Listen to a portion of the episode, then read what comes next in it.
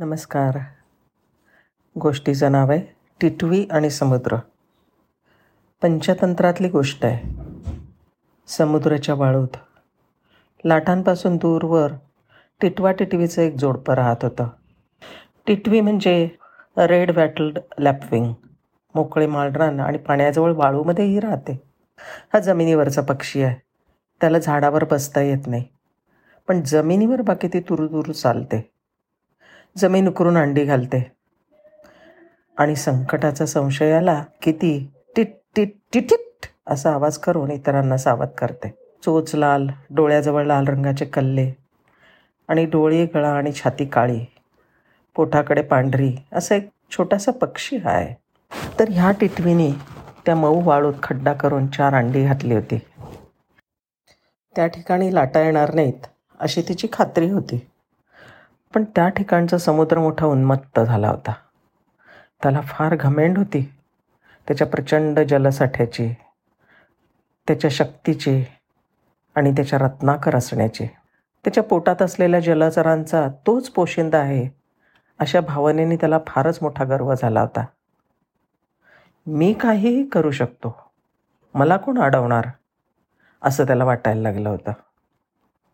त्याच्या आश्रयाने राहणाऱ्या टिटवीच्या घरातल्या चारी अंड्यांना त्यांनी एका लाटेने गिळून टाकलं.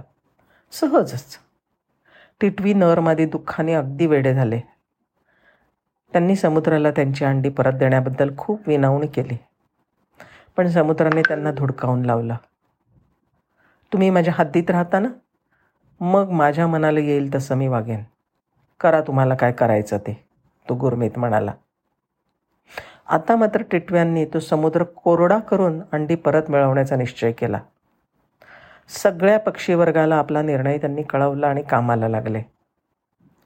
आपल्या इवल्याला चोचीमध्ये समुद्राचं पाणी उचलून आणून बाहेर वाळूत फेकण्याचा त्यांनी सपाटा लावला.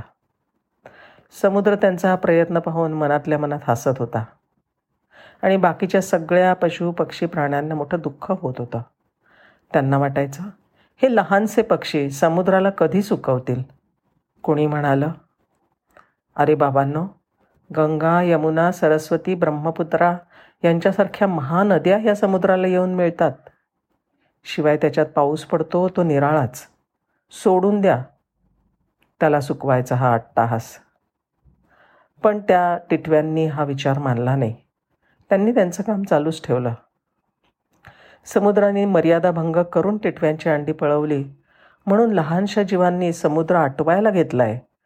ही बातमी पक्ष्यांचा राजा गरुड यांच्यापर्यंत पोचली त्याला समुद्राचा फार राग आला. त्यांनी त्या पक्ष्यांच्या मदतीला जाण्याचं ठरवलं. आता गरुड म्हणजे श्री विष्णूंचं वाहन. त्यांना जायचं होतं कैलासावर. गरुड म्हणाला देवा तुम्हाला कैलासावर सोडून मी जरा कामासाठी बाहेर जाणार आहे. चालेल का तुम्हाला? भगवान म्हणाले हो चालेल की. पण काय रे वैनतेया? काय झालंय? त्यांनी सगळी घटना सांगितली. भगवान विष्णूंना समुद्राचा तो उद्दामपणा मुळीच पटला नाही. ते म्हणाले चल आपण दोघंही जाऊया समुद्राकडे. पिवळा पितांबर नेसलेले गळा कौस्तुभमणी आणि वैजयंती माळा लिहिलेले सुदर्शन चक्रधारी भगवान श्री विष्णू गरुडावर आरूढ होऊन आपल्याकडेच येत आहेत हे समुद्राने पाहिले आणि तो थबकला. सगळे पशु पक्षी मानव स्तब्ध झाले. भगवंतांना वंदन करून सगळेजण समुद्राच्या किनाऱ्यावर उभे राहिले. समुद्र मनुष्य रूपामध्ये सामोरा झाला. भगवंतांना शरण आला. ते म्हणाले टिटवी लहान असली सामान्य असली तरी जीवन सुखरूपपणे जगण्याचा तिलाही अधिकार आहे. तिने तुझी काही आगळीक केली का? तुझ्या लाटांच्या आड तर ती आली नाही ना? मग देऊन टाक तिला तिची अंडी आत्ताच्या आत्ता. नाही तर तुला सुकवून टाकतो. समुद्र घाबरला आणि लगेच दुसऱ्या लाटेने तिची अंडी तिला परत करून टाकली. समुद्राच्या शक्तीपेक्षा सुद्धा शंख चक्र गदा पद्मधारी श्री विष्णूंची शक्ती कितीतरी पट अधिक. बोलल्याप्रमाणे समुद्र सुकवून टाकायला भगवान मागे पुढे पाहणार नाहीत याची जाण समुद्राला होती. आणि त्यामुळेच त्यांनी माघार घेऊन लगेच टिटवीची अंडी परत केली. आणि अत्यंत निग्रहाने आणि निश्चयाने त्या टिटव्यांनी सुद्धा उन्मत्त समुद्राविरुद्ध लढा दिला. त्यामुळेच प्रत्यक्ष महाविष्णू त्यांच्या मदतीला धावून आले. धन्यवाद.